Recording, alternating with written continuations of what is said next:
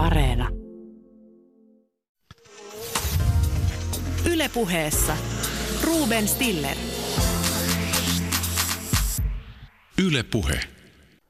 Heti aluksi kerron teille, että Donald Trump yrittää vaikuttaa tähän lähetykseen telepaattisesti, nimittäin ensimmäisessä haastattelussa haastattelen äh, Claytonin osavaltioyliopiston Yhdysvaltain historian professoria Marko Maunula. Siellä on ensimmäisen seitsemän minuutin aikana langoilla häiriöitä. Ilmiselvä salaliitto. Miettikääpä, kehittäkääpä joku vielä kehittyneempi versio tästä salaliitosta. Sanon myös tähän alkuun, että olen itse kriisissä, eh, jonka huomaatte varmaan ohjelma-aikana. Nimittäin linnan juhlat on peruutettu, minä en näe kättelyitä, minä en voi arvostella toisten ihmisten ulkonäköä tänä itsenäisyyspäivänä ja minä en ennen kaikkea, minä en kerta kaikkiaan näe sitä Sauli Niinistön ja sotaveteranien spontaania kohtausta, jossa he niin ää, rennosti rupattelevat keskenään kyllä on mieli mustana. Tässä lähetyksessä, kuulkaa äh, nuuskamuikkuset, puhutaan myös kiusaamisesta. Ei ainoastaan äh, Bidenin ja Trumpin vaaliväittelystä, vaan myös kiusaamisesta. Nehän ovat melkein sama asia, koska vaaliväittelyssä kiusattiin. Ensin Jari Sarasvuo puhuu äh, karmasta ja kiusaamisesta. Ja sitten sitten kysytään, mikä on äh, sivustakatsojien vastuu työpaikkakiusaamisessa. Äh, Susanna Kalavainen on sosiaalipsykologia. Hän on erikoistunut muun muassa työpaikkakiusaamisen tutkimiseen äh, työterveyslaitoksella. Tervetuloa mukaan ja varokaa, ettei Trump vaikuta teihin telepaattisesti. Ylepuheessa Ruben Stiller. Osa yksi. Äh, tähän haastatteluun ilmeisesti Donald Trump yrittää vaikuttaa telepaattisesti, koska langoilla on ensimmäisen seitsemän minuutin aikana häiriöitä. Pahoittelen, vika ei ole teidän laitteessanne. Hyvät naiset ja herrat, miksi tämä groteski sirkus? Puhun siis Bidenin ja Trumpin vaaliväittelystä. Claytonin osavaltioyliopiston Yhdysvaltain historian professori Marko Maunula analysoi Yhdysvaltain poliittista kulttuuria juuri nyt. Marko Maunula, kun mä katsoin keskiviikko aamuyöllä täällä Suomessa tätä Trumpin ja, äh, Trumpin ja Bidenin väittelyä, niin kyllä mua masensi se groteski sirkus ajattelin, että tämä on peili amerikkalaista poliittisesta kulttuurista tällä hetkellä ja se on pohjanoteraus. Mitä sinä ajat? No kyllä se aika lähellä pohjaa kävi. Että yleensä mä olen ehkä hieman tottuneempi amerikkalaisiin vaalimainoksiin ja vaalitilaisuuksiin, jotka ovat yleensä aika räväköitä. Parhaillaan täällä Georgiassa pyörii Kelly Loefflerin mainos, jossa hän positiivisesti vertaa itseään Attila uh, Hunnien kuninkaaseen ja sanoo olevansa konservatiivisempi kuin Attila esimerkiksi. Eli mä oon jossain määrin ehkä turtunut, mutta kyllä eilinen oli aikamoinen pohjanoteeraus. Öö, katsoin sitä ja 15 minuut, ensimmäiset 15 minuuttia leuka auki ja sitten totesin, että ilmeisesti tämä on nyt tätä seuraavat 90 minuuttia. Ja näin tosiaan kävi. Se oli aikamoista rallia, jota tulisi kuunneltua ja seurattua epäuskoisena. Ja olin vielä aamullakin aika epäuskoinen, että tapahtuiko tämä todella. No jos Trumpin pointtina oli se, että hän yrittää vedota muun muassa semmoisen äänestäjäryhmän, jotka esikaupungin naisia, college-koulutetut naisethan ei juuri äänestä Trumpia, niin kyllä meni, ajatteli heti, että kyllä pieleen meni, että hän nimenomaan toi sen puolen, jota nämä esikaupunkien naiset ei arvosta hänessä, eli tämä tietynlainen vulgaarius ja äh, tällainen äh, typerä aggressiivisuus. Tämä on hyvin tyypillistä Trumpia, että melkeinpä aina kun Trumpilla on, Trumpille annetaan tilaisuus kasvattaa hänen kannattajakuntaansa, että hänelle annetaan tilaisuus ja hänen käsittelijänsä painottavat, että nyt sun pitää vedota tähän ja tähän kansanryhmään. Trumpilla on joku ihmeellinen vaisto, joku omituinen mutka hänen DNAssaan, joka aina ohjaa hänet puhumaan vain hänen kiihkeimmille omistautuneille kannattajilleen. Että sellaisena Trump olisi parempi äh, kultinjohtaja kuin ää, politiikko. Ja mä kyllä veikkaan, että eilen Trumpin taustaryhmä varmaan takoi otsaansa seinää vasten takahuoneessa todetessa, että Trumphan vaikka hänellä olisi ollut loistava tilaisuus esitellä laajempaa skaalaa itsestä ja kasvattaa kannattajakuntaansa, mutta ei, hän edelleen vaistojensa mukaisesti meni tähän alhaisimpaan yhteiseen nimittäjään, eli solvaamiseen ja hyökkäykseen ja jonkinlaisen troglodyyttisen alfauroksen leikkimiseen televisiokameroiden edessä. No mä, mä esitän sulle Marko Maunulla tämmöisen maallikon, suomalaisen maallikon teorian, että jos Trump häviää, ja hän tietysti riitauttaa tämän vaalituloksen nimenomaan postiäänet. Ja hän yrittää myös tietysti saada nyt äänestysprosentin mahdollisimman alhaiseksi, koska pyrkii passivoimaan ihmisiä, koska se parantaa hänen mahdollisuuksia. Mutta kun hän riitauttaa tämän, niin hän kenties tietysti mobilisoi omat joukkonsa jopa kadulle. Ja siinä vaiheessa republikaanien establishmentti haluaa pestä hänestä kätensä, koska hän menee liian pitkälle ja silloin aletaan pelätä jo, että maa hajoaa liitoksista. Onko tämä mun skenaario ihan hölmö? Se ei ole ollenkaan mahdoton. Mä en lähde veikkaamaan, että kuka voittaa ja kuka häviää vaalituloksessa. Amerikkalaisen politiikan mannerlaatat on liikkeessä sillä tavalla, että vaalien ennustaminen on todella, todella vaikeaa tällä hetkellä. Mutta sen mä kyllä, siitä mä lyön kyllä vetoa vaikka isonkin rahasumman, että Trump ei koskaan missään vaiheessa tule, niin kauan kuin hän hengittää ja on vielä elossa, hän ei koskaan missään muoto, millään muotoa tule myöntämään, että hän häviäisi vaalit, jos hän ne todellakin häviää. Hän vuoden varmasti vetoaa kannattajiinsa. Hän vuoden varmasti yrittää nostaa vaalituloksen oikeusistuimiin ja hän vuoden varmasti kiljuu kurkku suorana, että tämä on nyt huijattu ja vaali oli petosta ja demokraatit jollain lailla käpälöivät tulosta ja näin poispäin. Kysymys on vain, että kuinka pitkälle hän lopulta menee siinä, kutsuuko hän tosiaan näitä Proud Boysia ja muita hänen kiihkeimpiä äärioikeistolaisia rasistisia kannattajiaan kaduille aseiden kerran vai kuten sanoit, astuuko republikaaninen establishment ja amerikkalainen virkavalta jossain välissä peliin mukaan ja sanoo, että puhaltaa sen poikki. Kun puhutaan näistä Proud Boysista, hehän, tämähän on tämmöinen äärioikeistolainen ryhmä, josta Trump ei tietenkään tämän vaaliväittelyn aikana kunnolla irtisanoutunut, tietysti päinvastoin. Ja hehän ovat tämmöisiä ylpeitä, he ilmoittavat, että he ovat ylpeitä läntisen maailman sovinisteja. Mihin Trump oikein pyrkii, kun hän ei irtisanonut näistä valkoisen ylivallan edustajista? Onko se niin merkittävä äänestäjäryhmä? Amerikkalaisessa politiikassa marginaalit ovat niin pieniä, että jos puhutaan 5-6 prosenttiyksikön heitosta, demokraattien ja republikaanien presidenttiehdokkaan välillä, niin tätä pidetään niin kuin hyvä ei maavyörymäisenä voittona. Marginaalit ovat niin pieniä ja, lisä, ja rasististen aktivistien äänet ovat myös Trumpille osaltaan tärkeitä. Lisäksi Trumpilla johtuen miehen omalaatuisesta psykopatologiasta on ilmeisesti selviä vaikeuksia koskaan kritisoida ketään hänen kannattajaansa. Me nähtiin se Charlottesvillein äh, mellakoiden ja tragedian yhteydessä, kun Trump yrittää teeskennellä, että hän ei tiedä mitään, mikä klaani oikeastaan on ja kuka David Duke on. Kerta edelleen miehelle on erittäin vaikeaa tai likin mahdotonta koskaan kritisoida ketään ihmistä, joka on tukenut häntä. Politiikka on hänelle hyvin subjektiivista ja politiikka on yleensä kyse siitä, että kuka saa hänet tuntumaan hyvältä – ja äh, jos joku äänestää ja kannattaa Trumpia kiihkeästi, niin tämä saa synnyttää jonkinlaisia lämpimiä tunteita Trumpin sisällä ja tekee sen ihan mahdottomaksi, että hän voisi koskaan kritisoida ketään kannattajaansa.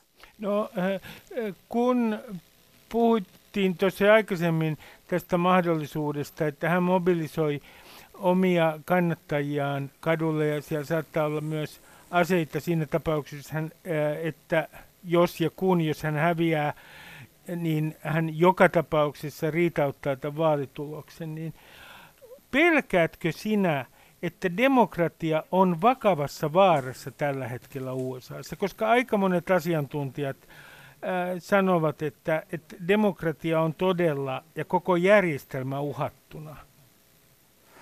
Um Mä tahdon edelleen uskoa amerikkalaisten instituutioiden voimaan. Että mä edelleen tahdon uskoa, että jos vaalitulos on selvä ja jos republikaanitkin havaitsevat, että tämä ei muuksi muutu, vaikka haastettaisiin koko maailmankaikkeus oikeuteen, mä luulen, että sun skenaario on siinä, tulee, tulee siinä vastaan, että myös republikaanit hylkäävät Trumpin.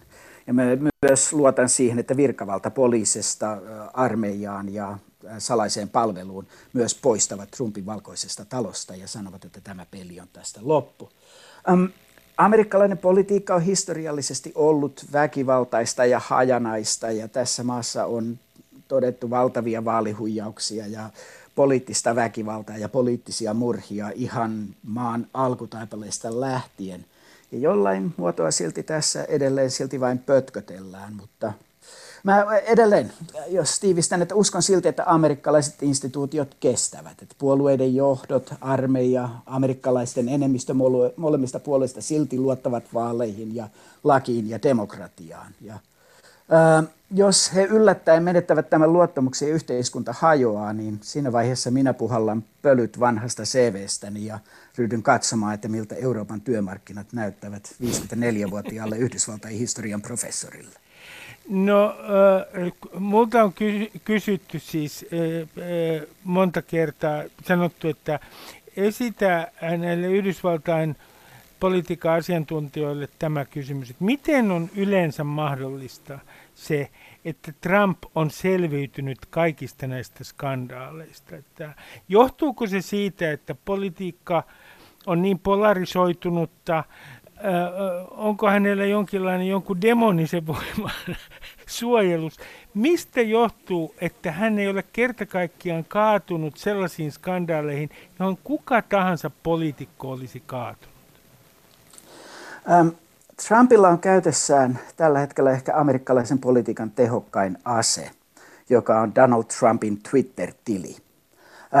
Tämä on suora, erittäin pelottava ase republikaaneille ja republikaanit pelkäävät Trumpin Twitteriä niin paljon, että jos Trump hyökkää, esimerkiksi jos ajatellaan, että joku republikaaninen senaattori, sanotaan vaikka Ben Sass Nebraskasta, jos hän kritisoi Trumpia avoimesti, on ihan varma, että Trump hyökkää Sassia vastaan Twitterissä ja nebraskalaiset republikaanit sen jälkeen hyökkäävät hylkäävät Sassin puolueen sisäisissä ennakkovaaleissa.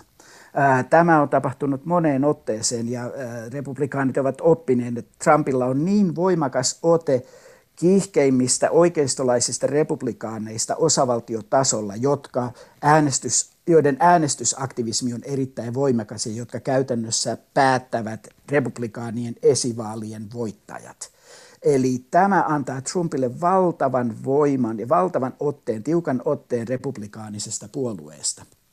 Samanaikaisesti myös republikaanien johto, kuten esimerkiksi Mitch McConnell, senaatin republikaanien pomo, näkee Trumpin hyödyllisenä käsikassarana, että hän voi käyttää Trumpia hyväkseen, ajakseen republikaanista agendaa konservatiivisine tuomareineen ja veroleikkauksineen. Ja mutta tässä on tapahtunut vähän sellainen ilmiö, että mä tiedän, vanha israelilainen sananlasku sanoo, että siinä voit ratsastaa tiikerillä aikasi, mutta mitä tapahtuu, kun tiikerille tulee nälkä? Mm. Ja tiikeri on, Trump-tiikeri on niin nälkäinen tällä hetkellä, että hänestä on tullut republikaanisen puolueen, käytännössä melkeinpä voisi kutsua diktaattori. No, jos äh, katsotaan, että palataan tuohon väittelyyn, Bidenin ja Trumpin väittelyyn, niin täällä on esimerkiksi yksi äh, arvio ollut se, että ja myös Yhdysvalloissa sellaisia arvioita on esiintynyt, että Biden ylitti odotukset. Äh, mitä sinä sanot tästä? Kun minusta tuntuu siltä niin paljon, kun kannatankin Bidenia tässä vaalissa, että että jos Biden ylitti odotukset, niin rima on varsin alhaalla. Ää, tässä on pari tekijää. Että ensiksikin ähm, Trump pelasi nämä äh, debattia edeltävät viikot todella huonosti. hän on kutsunut Bidenia seniiliksi, kuolaavaksi, vanhaksi, ukkeliksi ja periaatteessa yleensähän ennen väittelyitä sun pitää ylistää vastustajat. Vastustajan älykäs, hän on taitava väittelijä. Sun pitää yrittää luoda kovia odotuksia, että vaikka sun vastustaja käy, tekisi loistavan saavutuksen niin, tai esiintyisi erittäin hyvin, niin hän ei silti vastaa näitä odotuksia. Trump teki päinvastoin. Hän on toistuvasti kutsunut Bidenia seniiliksi, vanhaksi idiootiksi, joka vaan kuolaa ja istuu jossain kellarissaan, kämpässään, puhumatta kenellekään mitään. Ja kun Biden ilmestyy paikalle ja selvästä vanhenemisesta huolimatta hän silti oli asioiden tasalla suhteellisen hyvin ja äh, osasi esiintyä ja näytti näistä kahdesta ehdokkaasta järkevämmältä. Eli hän esiintyi paremmin kuin Trumpin luomat odotukset. Toisekseen Biden voitti väittelyn, mutta väittelyvoitto johtui pitkälti siitä, että Trump ampui itseään jalkaan.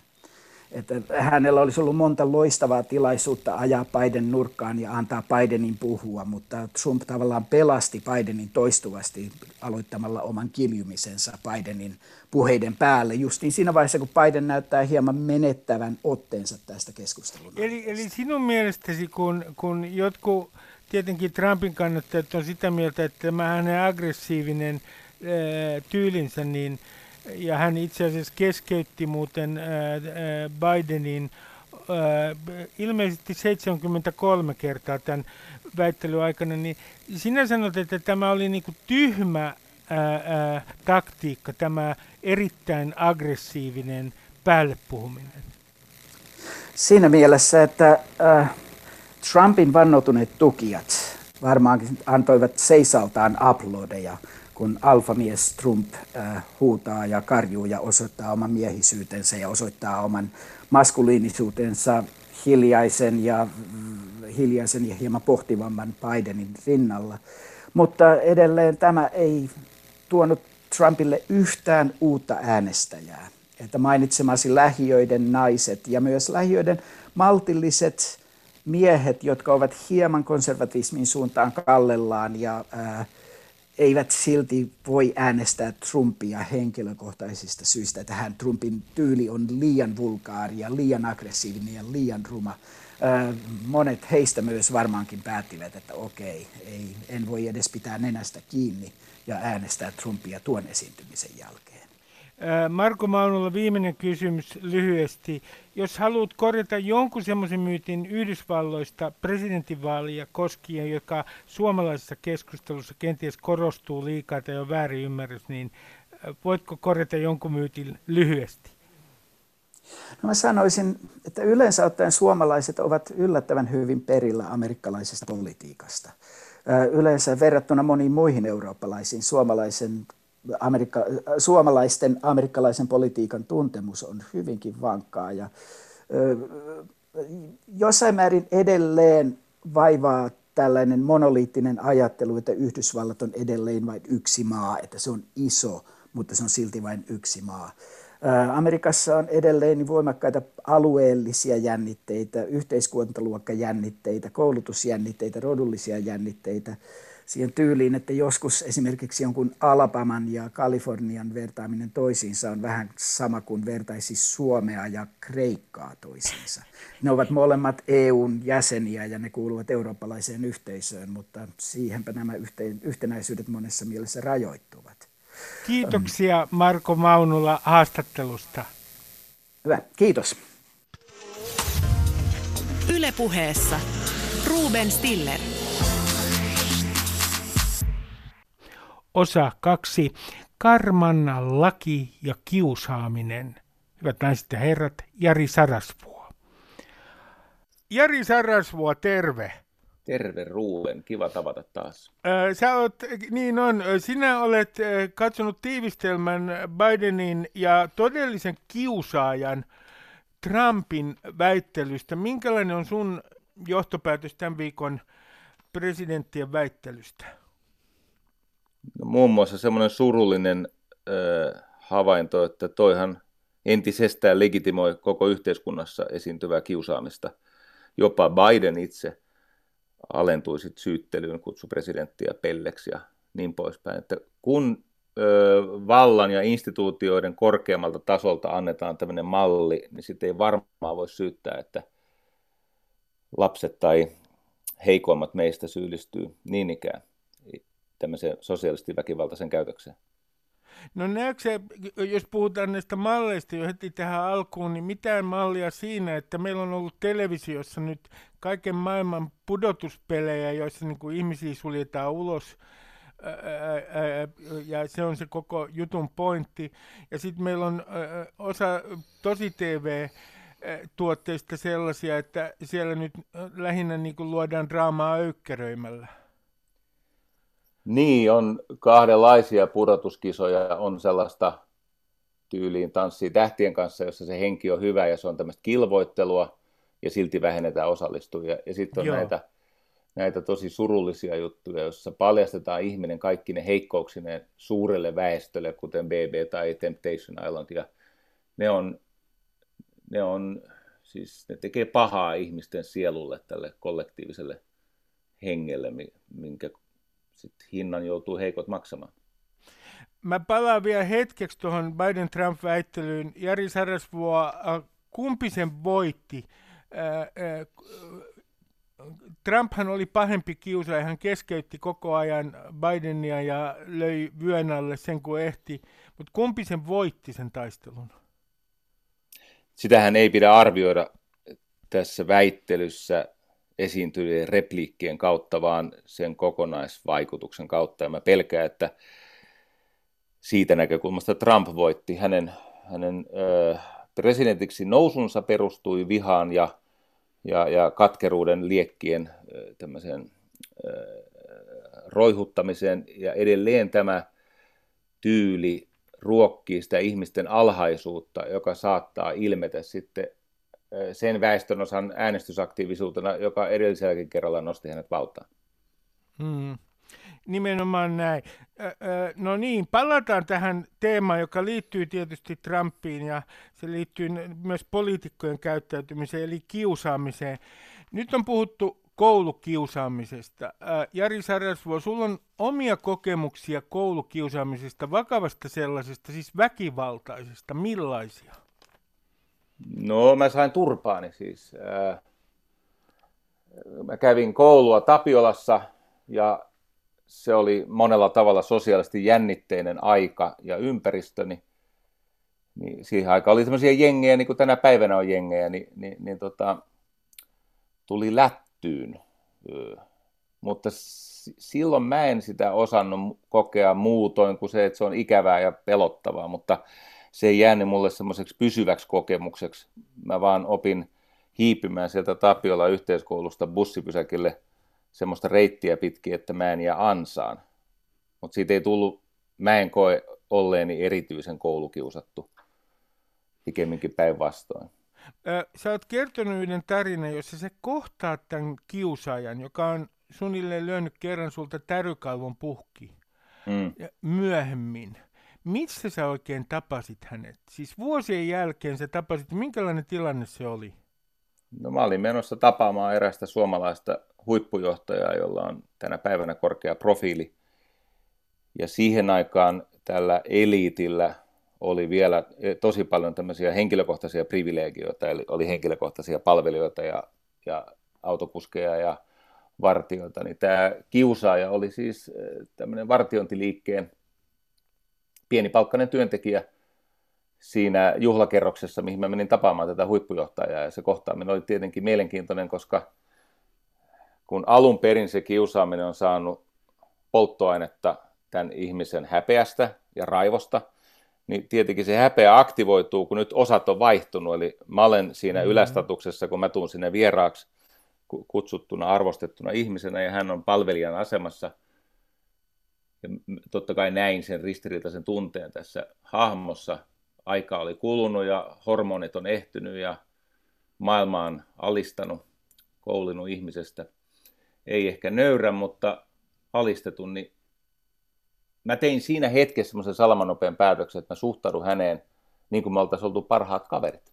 Mm. Eli ystävällisesti ja tunnistaa hänet, niin kuin koitan vähentää sitä häpeän syövyttävää vaikutusta hänessä, koska emme me tiedä, mitä kaikkea jälkikäteisiä seuraamuksia semmoisella voi olla, niin mä tervehdin iloisesti, tietenkin muistin elävästi, mitä meidän välillä on tapahtunut, ja, ja suhtaudun hänelle parhaan kykyni mukaan mahdollisimman tasaveroisesti.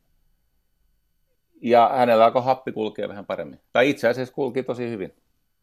Mutta nämä tunteet, jotka sinussa heräs, kun, kun sä näet tämän ää, ää, vartiointiliikkeessä olevan mm. Työskentelevän entisen kiusaajan, niin minkälainen fiilis, mikä oli se välitön fiilis, mikä sulle tuli siinä tilanteessa? Se syvensi uskoani karmaan. tuota, Mitä tässä yhteydessä tarkoittaa? Siis on totta, että maailmassa on suunnattomasti epäreiluutta, eikä, eikä niin sanotusti paha aina palkkaansa saa, mutta kyllä karma myös toimii. Niin kuin sanotaan, että karma on suuri narttu. Ja, ja tota, kyllä mä muistan ajatellen, niin että näin sen kuuluukin mennä, että osat on vaihtunut. Sitten täytyy sanoa, siis viittaa muihinkin kuin omiin kokemuksiin, niin, mutta silloin nuorena, kun sain lättyyn, niin sain siis muiltakin kuin tältä ihmiseltä. Olin ärsyttävä ja vastasin katseeseen. Ja miesten kesken, jos vastaa toisen ihmisen tuijotukseen, niin se on haaste ja sit siitä seurasi mulle fyysistä kärsimystä. Yhtä kaikki, niin mä, mä opin hyvin nuorena semmoisen asian, että nämä kiusaa, siis kiusaajien kohtalo on kurja, eli niistä tosi moni, tälle itse asiassa oli varmaan käynyt vähän paremmin tälle tapaukselle, mutta tosi moni päätyi vankilaan, syrjäytyi mm-hmm. tai kuoli ennen aikojaan. Ja sitten mä opin, että ei se, ole, ei se ole vaan minun havainto, vaan tosi moni kiusattu ihminen tai väkivallan kohteena ollut ihminen on sitten vuosikymmenien myötä saanut havaita, että siitä kiusaajasta tulee se, mikä hänestä on määrä tulla, eli reppana. Mm. No, kun sä oot sanonut myös näin, että rangaistukset ei oikein toimi, että ne, jotka nyt vaativat kovia rangaistuksia näille kiusaajille, niin, niin he ajattelevat aivan liian yksinkertaisesti ja tämä ajatus ei toimi, niin Jari Sarasvoa perustele mulle, minkä takia rangaistukset eivät toimi kiusaajiin. No, ennen perustelua mä totean, että tästä on aivan valtavasti tutkimusta myös ö, tämmöisistä niin kuin rinnakkaisilmiöistä kuin kiusaaminen. Esimerkiksi kovakätinen kasvatus hmm. ei tee ihmisestä rohkeata eikä maailmassa pärjäävää ihmistä, vaan se tekee ihmisestä vaurioituneen. Mm. Jos, jos rangaistus toimisi, niin esimerkiksi äh, niin kuin vankilatuomioiden, kun ihminen te- tekee rikoksen, josta hän joutuu vankilaan, niin sen äh, uudestaan vankilaan joutumisen todennäköisyys on huomattavan korkea. Joissakin, jo, jo, joissakin rikosalueissa se voi olla jopa yli 90 prosenttia, se on edelleen korkea. Eli kun tämä kuulostaa pehmeältä, mutta tämä ei sitä ole, tosiasiassa kiusaajat tarvitsee rakkautta ja turvaa. Eli että jos sitä heidän hätäänsä, jota he ilmentää pahoinpitelemällä, käyttäytymällä väkivaltaisesti heikompaansa kohtaan, jos sitä hätää hoitaa tuottamalla turvaa ja rakkautta, niin tämä kiusaaja löytää parempia malleja käsitellä sitä oman elämänsä tragedia.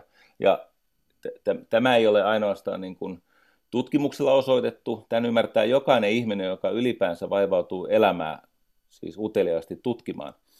Ei se, ei se niin kuin ankara, kostava interventio auta, mutta interventiota tarvitaan. Ja tämä on, kerron anekdootin, mulla ei ole tähän lupaa, mutta mä luulen, että minun ystävyyteni Timo Metsolan kanssa kestää hän yhdessä vaiheessa törmästämme siihen kiusaamistapauksiin sen verran usein, että kun Timo Metsola, joka on siis tunnetaan vuokraturvan omistajana ja toimitusjohtajana, hän on, hänellä on siis judotausta, hän oli maajoukkueen judoka. Ja sitten mm. oli Espoossa näitä kouluja, joita riivasi tämmöinen suorastaan siis kulttuuriksi yltynyt kiusaus, siis semmoinen kiusaaminen, joka on, on niin kuin osa arkea jo, niin kuin nyt on näitä tapauksia Vantaalla, niin Timo Metsola teki tämmöisen, se keksi tämmöisen ratkaisun, että otetaan näitä, kun hän on siis judoka, otetaan näitä muita mustanvyön judo, judokoita, joita kutsutaan Dan-kollegioksi, ja mennään sinne kouluihin ja tarjotaan siis judotunteja niin kiusatuille kuin kiusaajille. Eli yhdessä hikoillaan ja roikutaan toistensa judovaatteessa, jolla on tietenkin eheyttävä ystävyyttä synnyttävä vaikutus. Mutta Espoon kaupungin sivistystoimi luuli, että tämä on joku tämmöinen niin väkivaltajuttu, kun tosiasiassa se on yhteisön rakentamista. Se ei siis saanut toteutua. Mutta semmoiset interventiot, joissa synnytetään auktoriteetin läsnä ollessa mielekästä yhteistyötä kiusattujen ja kiusaajien välille, niin sillä on siis paitsi omalla älyllä itsestään selvästi toimiva vaikutus, niin sillä on myöskin tutkimuksellisesti toimiva vaikutus. No kun on semmoista henkistä väkivaltaa, mä en tietenkään puhu pelkästään koulukiusaamisesta, vaan työpaikkakiusaamisesta, myös työpaikkakiusaamisesta ja sitten ihan kaikista muistakin tilanteista, joissa ilmenee kiusaamista, joissa niin käytetään hyvin epäsuoraa henkistä väkivaltaa ja manipuloidaan ikään kuin hyvin taitavasti – joskus jopa ihan tiedostamattomalla tasolla tehdään niin kuin väkivaltaa toiselle, siis ettei olla tietoisia siitä. Niin kerro mulle Jari Sarasua, mitkä on sellaisia tekniikoita, joihin on hyvin vaikea päästä käsiksi, jotka on epäsuoraa henkistä väkivaltaa ja kiusaamista? Otan suuren riskin näin sanoessani, mutta mulla on siis paljon kokemusta työyhteisöistä, jolla mä oon oppinut myös, miten työpaikalla aikuista ihmistä kiusataan tämmöisellä mikroaggressioilla, jota sä kuvasit. Ja näitä on erityisesti naisvaltaisissa työyhteisöissä. Tämäkin on tunnettu fakta, mutta nykymaailmassa tämä halutaan kiistää jonkun syyn takia. Mutta mä annan yhden esimerkin. Olkoon ihminen siis vaikka henkilöstöravintolassa, olkoon tämä henkilö kiusattu, eli hän on kerännyt sitten linjastolta itselleen lounaan. Ja kun hän menee pöytään, jossa on vapaa paikka, jossa näitä kiusaajia on, niin näillä kiusaajilla on tämmöinen hyvin taitavasti synkronoitu tapa, että just ennen kuin tämä kiusattu ihminen men, istuu siihen samaan pöytään, niin siellä on kova puheensorina ja nauretaan kovaan ääneen ja kerrotaan juttuja ja siellä on hyvä meininki. Sillä hetkellä, kun kiusattu istuu samaan pöytään, niin kaikki osaavat saman sekunnin puolikkaan aikana hiljentyä. Mm-hmm. Eli lopettaa se ilonpidon. Mm-hmm. Ja tämä on tietenkin tyrmäävää sille ihmiselle, joka just liittyy jengiin ja tajuaa, että minun pöytään istumiseni päätti tämän ilonpidon. Tämä on yksi esimerkki. Sitten on tietenkin se, että kun ihminen kaipaa todistajaa, hän kaipaa, että joku katsoisi häntä. Katseen alla ihminen kokee, että hän, hän on lauman jäsen. Niin esimerkiksi tämmöinen, että ei katsota päin, tai katsotaan siis kohti, mutta ohi. Tai mm. äh, siis yksinkertaisesti tämä Hilkka Ahteen tapaus, puheenjohtaja Räty, joka sai tästä tuomionkin, niin se, että kieltäytyy kommunikoimasta ihmisen kanssa, joka on julistettu tämmöiseen paarialuokkaan tai kiusattavaksi, niin pelkästään se, että et, et, et, et, tuottaa semmoisen viestin tätä kommunikaatio kohtaamisvakuumin sen ihmisen ympärille, niin se on, se on psykologisesti, se on eristämistä ja se on erittäin tuskallista. Ja näitä keinoja on tietenkin, ne on hienovaraisia, niitä on hyvin vaikea todistaa. Mm. Ni, niistä on vaikea, niihin on vaikea tuottaa se interventio, kun ei oikein, että mihin me puutumme tässä, kun joku sanoo, että sä et juttele mulle tai sä et katso kohti, ja sitten toinen voi sanoa, että anteeksi, mä en huomannut, mä olin niin omissa ajatuksissa, kun kuitenkin tosiasiassa on kysymys ihmisen syrjäyttämisestä ja eristämisestä. No kun äh, sä oot sanonut myös näin, että, että että me eletään nyt kusipäiden, kusipäiden ää, ää, ja kiusaajien aikakautta.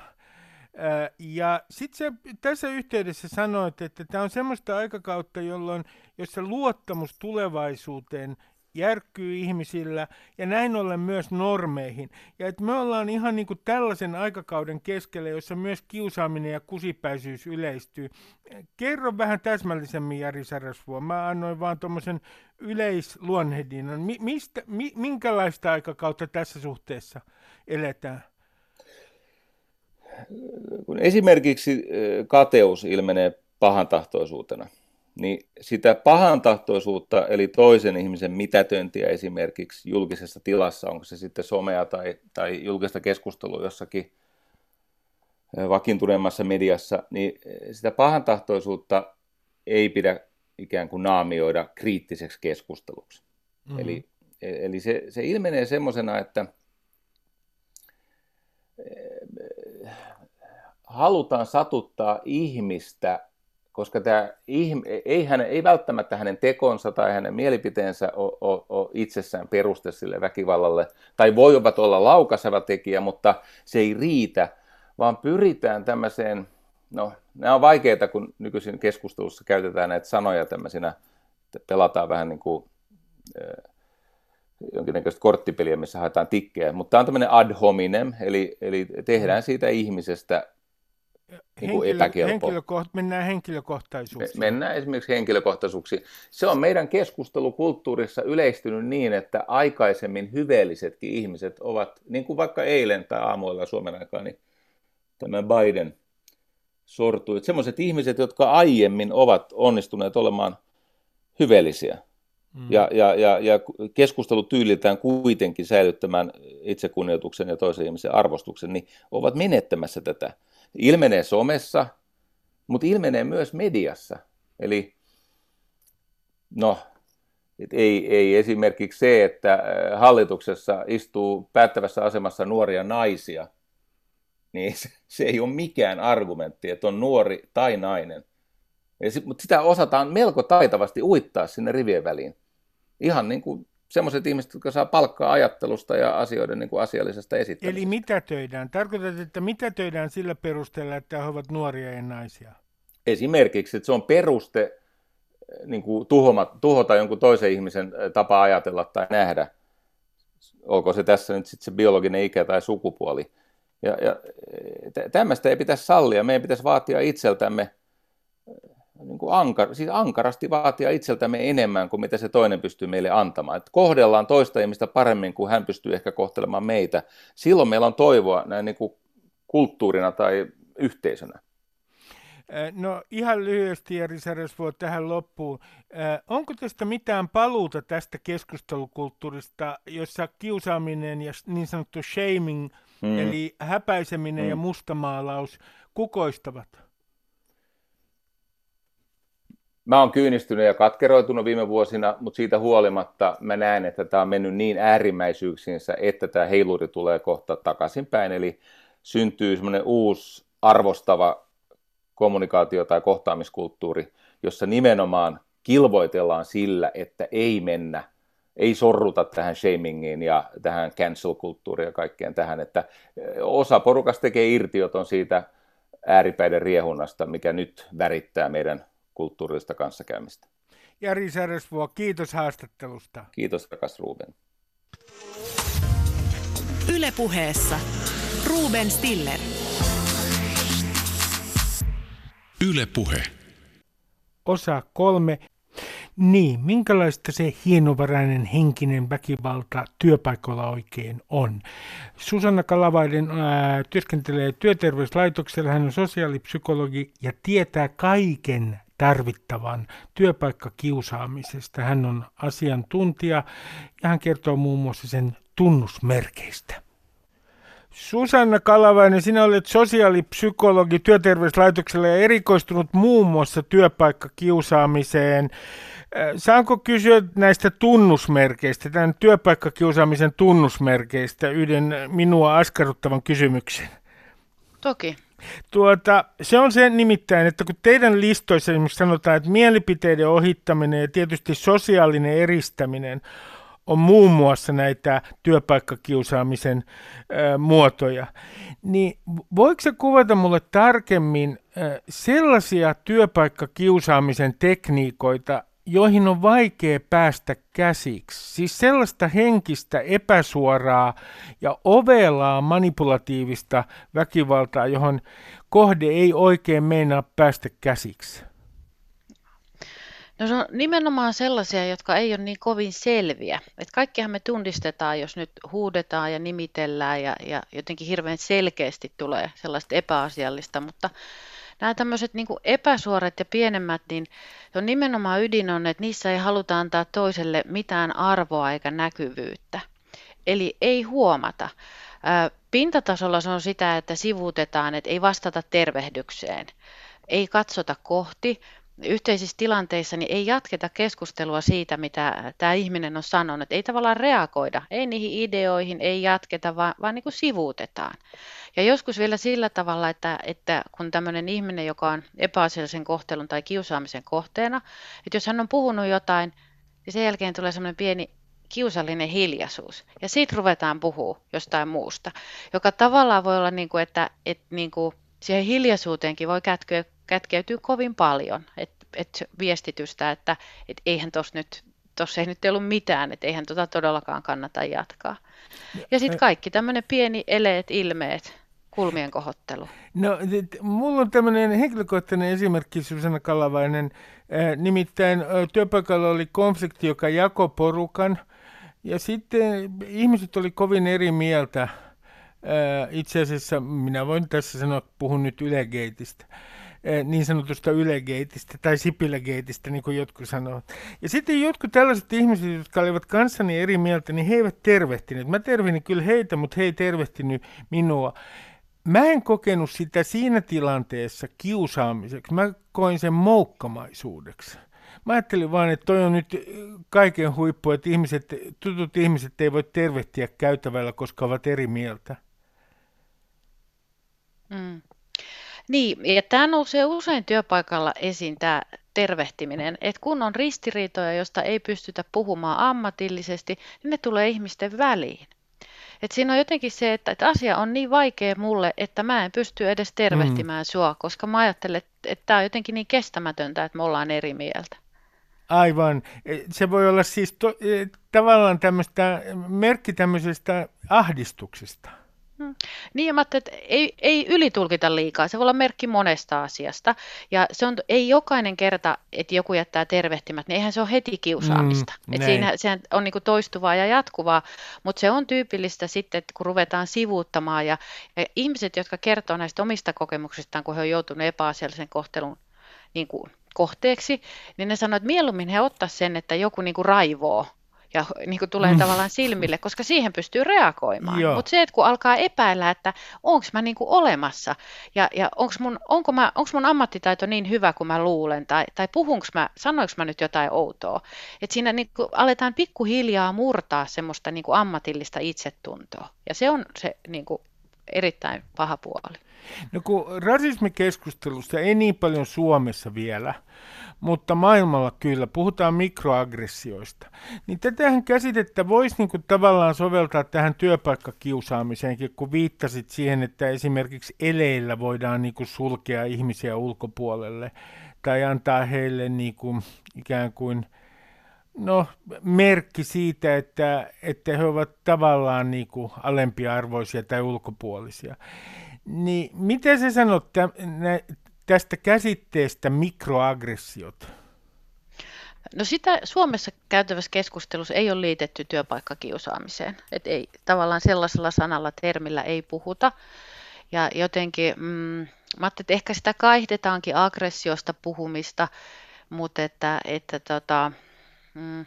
Jotenkin mä ajattelen, että, että näkökulma, että miten me voidaan palauttaa sitä sinne työmaailmaan, että jotenkin sitä kautta löytää myös niin kuin ratkaisuja, että, että mikä on niin hankalaa niissä työasioissa tai mistä se ristiriita tulee, että, että siinä mitä pidemmälle me yritetään tai viedään sitä niin kuin vaan ihmisten väliseksi tai puhutaan jostain henkilökemioista mm. tai muuta, niin sitä vaikeampi meidän on löytää niitä ratkaisuja. Ai, juuri näin. Sitten mua kiinnostaa, ja mä Susanna Kallavainen myönnän, että koko teema on varmaan mulle vähän tämmöinen juutalainen pakkomieli, mutta sivusta katsojien ää, rooli. Kun sanotaan näin, että tämä työpaikkakiusaaminen johtuu usein siis, siis työpaikan joko tilanteesta, esimerkiksi jostain organisaation muutoksesta ja paineista, jotka kohdistuu organisaatioon ja työntekijöihin ja stressitason noususta, ja siitä kulttuurista, niin sitten mulle tulee sellainen tunne, että kyllähän nyt meillä on niin kuin yksilöinä moraalinen velvollisuus puuttua tiettyihin tilanteisiin. Ja mä olen esimerkiksi jättänyt monta kertaa puuttumatta sellaisiin tilanteisiin, mihin mun olisi ehdottomasti pitänyt puuttua. Voidaanko me kiusaamistapauksessa asettaa vastuulliseksi myös nämä sivulliset, sivusta katsojat? Hmm. Osin kyllä Osin ei. Tarkoittaa sitä, että kun on tutkittu, että miksi ihmiset ei puutu, vaikka he havaitsevat, niin sieltä nousee sellaisiakin syitä, että, että pelätään, että se puuttuminen ei auta. Tai pahimmillaan se, että, että joku sivullinen puuttuu siihen asiaan, niin se voi jopa pahentaa tilannetta. Että ihmisillä mm-hmm. on tämmöisiä huolia, mitkä estää. Ja toisaalta nousee esille myös se, että nähdään, että tämmöinen kiusaaminen on niin arka ja vaikea asia, että ei tiedetä, ja sitten toisaalta se, että ei olla totuttu työpaikalla puhumaan mistään hankalista asioista tai käsittelemään mitään ristiriitoja. Toisaalta nämähän on niin selityksiä, mutta että, että osittain on vanhanaikaista ajattelua, että ajatellaan, että se kiusaaminen olisi jotenkin vain niin kahdenvälinen asia tai jonkun, että, että toki siellä jokaisella on vastuu omasta toiminnastaan, mutta myös se, mihin viittasitkin, niin tämä työyhteisön kulttuuri, että miten ajatellaan, miten sitä kulttuuri voisi olla sellaista, että siitä puuttuminen olisi, mitä mä sanoisin, sen voisi tehdä hirveän matalalla kynnyksellä. että ei tarvi ryhtyä sankariksi, joka jotenkin pysäyttää tilanteen ja tulee ja pelastaa, vaan, vaan ihan kyseenalaistaa jotenkin sille, että hei, että, että mitä meillä on täällä meneillään, tai kävisi äsken jotain outoa, tai, tai tota, että jotenkin pysähtyä, että vaikka ei olisi ratkaisu, miten siinä tilanteessa pitäisi toimia fiksummin, niin joku ratkaisu siihen, että, että pystyy pysäyttää sen tilanteen, tai, ja se tietää, että pienikin tavallaan tuen osoitus sille, joka on epäasiallisen kohtelun kohteena, niin voi ratkaisevasti muuttaa sitä tilannetta. Ja se voi olla joskus ihan semmoinen, että menee tämän ihmisen viereen tai, tai katsoo häntä tai jotenkin osoittaa, että kyllä sä olet ja, ja mä oon jotenkin kiinnostunut sunkin näkökulmasta. Et, et siitä ei tarvitse tehdä niin hirveän vaikeaa siitä puuttumista, että kynnys tulee liian korkeaksi. No jos katsotaan sitten näitä syitä siihen, että, että minkä takia tietyssä organisaatiossa esiintyy kiusa, kiusaamista, niin mä nyt esitän sulle Susanna Kalavainen ää, kärjistetyn väitteen, että kun työpaikalla on kova kilpailu, se on ulkoisen paineen kohteena ja siellä on kova kilpailu, niin tämä meidän, niin kuin tässä taannoin, varsinkin talouden nousukausina ää, suorastaan jumaloima kilpailu, jota jumaloitiin muun muassa TVn pudotusohjelmissa, niin itse asiassa tämä koventunut kilpailu niin väistämättä nostaa sitä kiusaamisen todennäköisyyttä työpaikalla. Mä ajattelisin, että kyseessä vääristynyt kilpailu. Se nostaa sitä riskiä, että jos ei ole tavallaan, että sekin on niin kuin yksi puoli, että jos häivytetään kokonaan se, että on halu saada valtaa, on, halutaan päästä vaikuttamaan, että jos siitä ei voi, niin kuin, miten mä sanoisin, terveellä, työlähtöisellä tavalla puhua, niin silloin mm. tulee niitä epäsuoria kaikkia outouksia syntyy, vaan mm. että et jotenkin niin kuin, että se tasapaino siinä, että tehdään myös näkyväksi, että miten me voimme kilpailla, mitkä on ne pelisäännöt, missä meitä mitataan, jotta se on niin kuin, miten sanon, riittävän avointa. Mutta se, että jos se on sellaista, että me ei voida puhua siitä, että me ei tiedä, miten meitä, niin kuin mikä vaikuttaa siihen, että, että vaikka tiettyjä tehtäviä jaetaan tai, tai saa lisää vastuut, pääsee etenemään. Että jos se jotenkin tapahtuu niin hämärästi, niin se lisää sellaista epämääräistä ja jotenkin hämärää tilaa, jossa lähtee sitten syntyy myös näitä niin kuin lieveilmiöitä. Eli, eli tässä niin kuin pointtina on se, että nimenomaan sellainen kilpailu, jossa ei, jota ei niin kuin ääneen lausuta ja jonka säännöt on epäselvät, niin sellainen aiheuttaa kiusaamista helposti. Mm, kyllä, enemmän niin, joo. Sitten on ö, yksi asia, joka tietysti kiinnostaa, että kun nämä monet organisaatiot tuottaa nyt niiden jos sanoo hieman ironisesti, joidenkin organisaatioiden pääasiallinen tuote on organisaation muutokset, niin, niin tota, niitähän on nyt koko ajan ää, useissa organisaatioissa, niin onko se niin, että tämmöisessä organisaation muutoksessa niin on erityisen suuri ää, riski työpaikkakiusaamiseen? Kyllä. Ja siinä on jopa tutkittu niin, että se ei tarkoita, että se, että sen muutoksen ei tarvitse olla kielteinen. Jopa se, että toiminta laajenee, kasvaa, tulee niin kuin tämmöistä niin sanottu myönteistä myötosta, niin jos on se yhdistyy siihen, että syntyy kokemus, että ei hallitse sitä työkuormaa, eli ei ole hallinnan tunnetta, tulee, tulee niin kuin, tuntuu, että niin kuin, tulee liikaa kaikkea, niin, niin se lisää riskiä, että lähtee esiintyy epäasiallista kohtelua. No kumpi on nyt niin kuin todennäköisempää tilastojen perusteella? Se, että työtoveri kiusaa työtoveria tai useampi työtoveri, vai se, että esimies kiusaa alaista? Se, että työkaverit kiusaa toisiansa. Se on selvästi yleisempää, mutta silloin kun koetaan, että esimies on se, joka kiusaa, niin ne tilanteet on yleensä hankalampia selvittää, koska siihen tulee, ja on myös hankalampia tilanteita päästä eteenpäin, koska siihen sekoontuu se, että joskus unohdetaan, että kyllä esimies voi jotain työntekemisen reunaehtoja määritellä, toki riippuen työn luonteesta ja siitä asemasta työpaikalla, mutta että on kuitenkin asioita, joihin esimiehellä voi olla jotain sanomista ja joskus se hämärtyy. Ja toisaalta sitten taas, että, että silloin kun esimies käyttäytyy epäasiallisesti, niin se selvittely, silloin aina tarvitaan sitä esimiehen esimiestä sieltä apuun, että, että voidaan toimia puolueettomasti ja mennä eteenpäin. Niin, niin vaikka ne asiat selvitettäisiin, niin se eteenpäin menolle on haasteita, koska jos on tilanne, että todetaan, että se on vaikka ollut aiheeton tai esimies ei ole käyttäytynyt epäasiallisesti, niin siinä on voinut tapahtua monenlaista loukkaantumista puolin ja toisin ja, ja tota, siinä kannattaa tehdä paljon työtä, että päästään siitä niin kuin eteenpäin. No kun mä palaan vähän noihin tunnusmerkkeihin, ja täällä on siis mielipiteiden ohittamisen teidän sivulla, työterveyslaitoksen sivulla, sosiaalisen edistämisen lisäksi ei tämmöisiä kohtia, kun ei kutsuta kokouksiin, tämmöinen aivan kohtuuton kontrolli. Sitten vaaditaan, ettei työntekijä käytä oikeuksiaan. Tiedän omalta alalta sellaisen, missä ei haluta, että, että määräaika, määräaikainen työntekijä, joka olisi oikeutettu hakemaan ikään kuin vakituista työpaikkaa, niin ei toivota, että hän hakee sitä, koska se jouduttaisiin antamaan. Ja sitten on kohtuuton työmäärä, kohtuuttomat aikataulut mikä, nyt palataan vielä tuohon, että mikä on se harmaa alue? Mikä tässä työpaikkakiusaamisessa on semmoinen harmaa alue, joka yleensä on siis ihan asiantuntijoillekin, puhumattakaan niin kuin työpaikoista, niin vaikea asia? No harmaa alue on tietysti siis sille, että jossain kohti tullaan tähän, että Ähm, se on rajanvetoa. Että jos mietitään, mikä on kohtuuton työmäärä tai vaatimukset, niin mihin sitten verrataan, että onko se se tavanomainen suoriutumistaso, mitä edellytetään siinä tehtävässä sillä mm. kokemuksella.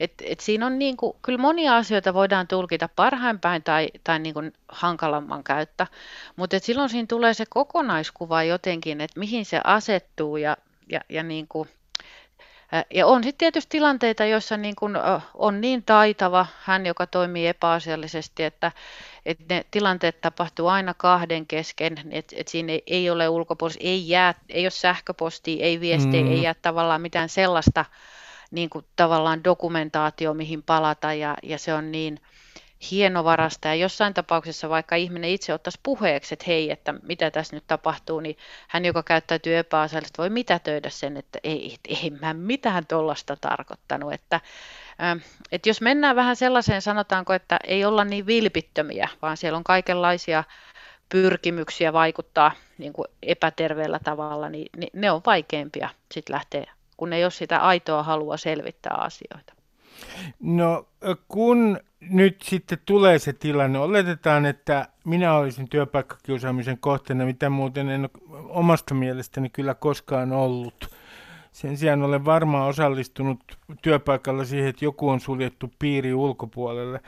En ole koskaan ollut työpaikkakiusattu, mutta oletetaan, että mun pitäisi ää, nyt, mä kokisin, että, että minun on kohdistunut työpaikkakiusaamista, ulos sulkemista esimerkiksi, tämmöistä sosiaalista eristämistä, ei ole kutsuttu kokouksiin, sitten on ollut kohtuutonta ja arvaamatonta kontrollia, ja tota,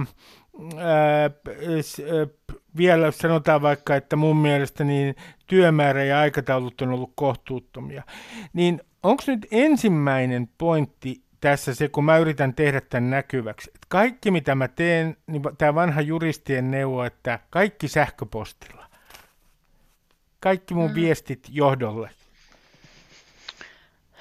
No mä en sanoisi niin, mutta tota, sen takia, koska sitten me ollaan jo polulla, että ruvetaan tavallaan toimimaan, annetaan sen viitekehyksen vaikuttaa ja ruvetaan niin sanotusti kerää todisteita, että mm. kyllä aika pitkään kannattaa pyrkiä semmoisen asioiden rakentavaan selvittelyyn, että ottaa mm. ihan puheeksi. Että tämä on mun kokemus, mitä on ollut. Ja jos ei se toimi suoraan se henkilön kanssa, kuka muu voi tulla mukaan keskusteluun ja että tavallaan niin kuin hakee ratkaisuja. On myös tilanteita, jotka selviää ihan sillä, että siellä on väärinkäsityksiä. Ja sitten jossain menee myös se raja, että ää, on myös huonoa johtamista, et, joka ei tarkoita vielä, niin kuin, että se olisi työpaikkakiusaamista. Ja sitten niihin asioihin pitää tarttua ja, hakea, tarttua ja hakea niihin ratkaisuja. Että tota, sitten ollaan jo, toki jos ajattelee, että on yrittänyt tehdä jo kaikkensa, ottanut puheeksi ja, ja puhunut työsuojeluun ja luottamusmiehelle ja työterveyshuoltoon ja näin, ja mitään ei tapahdu, niin silloin kannattaa toki ruveta miettimään, että miten itse pystyy toimimaan niin, että, että on, on jotenkin varmalla puolella. Ja silloin voi harkita tätä kirjallista sähköpostikeskustelua, mutta en sanoisi, että se ei ole ensimmäinen keino. Si, niin kuin, ensin no, kokeillaan muuta. Susanna Kalavainen, eh, tämmöinen kysymys, että, että kun usein niin kun, tietenkin maalikot puhuu siitä, että onko niin tietynlainen ihmistyyppi, persoonallisuustyyppi sellainen, eh, joka nyt voidaan niin määritellä, että se kaikkein todennäköisemmin kiusaa. Niin onko nyt mitään sellaista, teillä mitään sellaista taulukkoa, että tietynlainen johtajatyyppi esimerkiksi kiusaa alaisiaan todennäköisemmin? Ei. Mutta se tiedetään, että semmoinen tyyli, että jos johtaja on ennakoimaton ja epäoikeudenmukainen, niin silloin siinä työporukassa kasvaa riski lähteä esiintyä epäasiallista kohtelua, kun ei voida luottaa siihen, että johtaja toimisi tietyllä tavalla, olisi ennakoitavissa ja olisi oikeudenmukainen. Minkälainen, kun mä olen lukenut tällaisia lukuja, että 100 000 työntekijää joka päivä Suomessa, siis tänäkin päivänä, että nyt kun ohjelma tulee ulos on perjantai, niin tuntee tulleensa työpaikkakiusatuksi, niin onko mun luku oikea? Että 100 000 ihmistä tänäkin päivänä tuntee itsensä työpaikkakiusatuksi Suomessa? No siinä on vähän niin kuin alakohtaisia eroja, miten se mennään, että, että se Yleinen taso on sitä luokkaa, mutta et esimerkiksi kuntatutkimuksessa, kunta-alan tutkimuksessa niin noin 11 prosenttia työntekijöistä kokee, että he on viimeisen vuoden aikana ollut työpaikkakiusattuja. Sairaalatutkimuksessa se on 15 prosenttia, eli vielä korkeampi. Että tota, siinä on vähän eroja tutkimuksesta riippuen ja, ja vähän ja onko nyt niin, että sairaalat on niinku oikeastaan kaikkein korkeimmalla tässä rankingissa, mitä tulee työpaikkakiusaamiseen? Että se on ala, jossa sitä niin kuin, tämän tutkimuksen mukaan ilmenee eniten. Tai se on ala, jota on tutkittu paljon, että en lähtisi ehkä pelkästään laittamaan näin, mutta toisaalta ajattelee taustatekijöitä, pitkittynyt sote-muutos, organisaatiomuutokset, hierarkinen organisaatio, siellä on semmoisia riskitekijöitä, mutta ei, en lähtisi nostaa, aina tasaisesti ajatella, että nostetaan joku ala, mutta mm. joka alalla, joka työpaikasta löytyy kykyjä toimia hyvin epäasiallisesti, että siihen vaikuttaa monet tekijät. Susanna Kalavainen, työterveyslaitoksen sosiaalipsykologia, muun muassa työpaikkakiusaamiseen erikoistunut asiantuntija. Kiitoksia paljon haastattelusta. Kiitos. Ylepuheessa Ruben Stiller. Opetan tähän loppuun teille yhden jidishin sanan. Jidis on juutalaisten kieli schwanz. Schwanz tarkoittaa, kuulkaa, se tarkoittaa mulkvistia, eli mulkkua. Älkää kiusatko, älkää olko schwanseja tällä viikolla eikä myöskään tulevilla viikoilla. Moi moi! Ylepuheessa Ruben Stiller. Ylepuhe.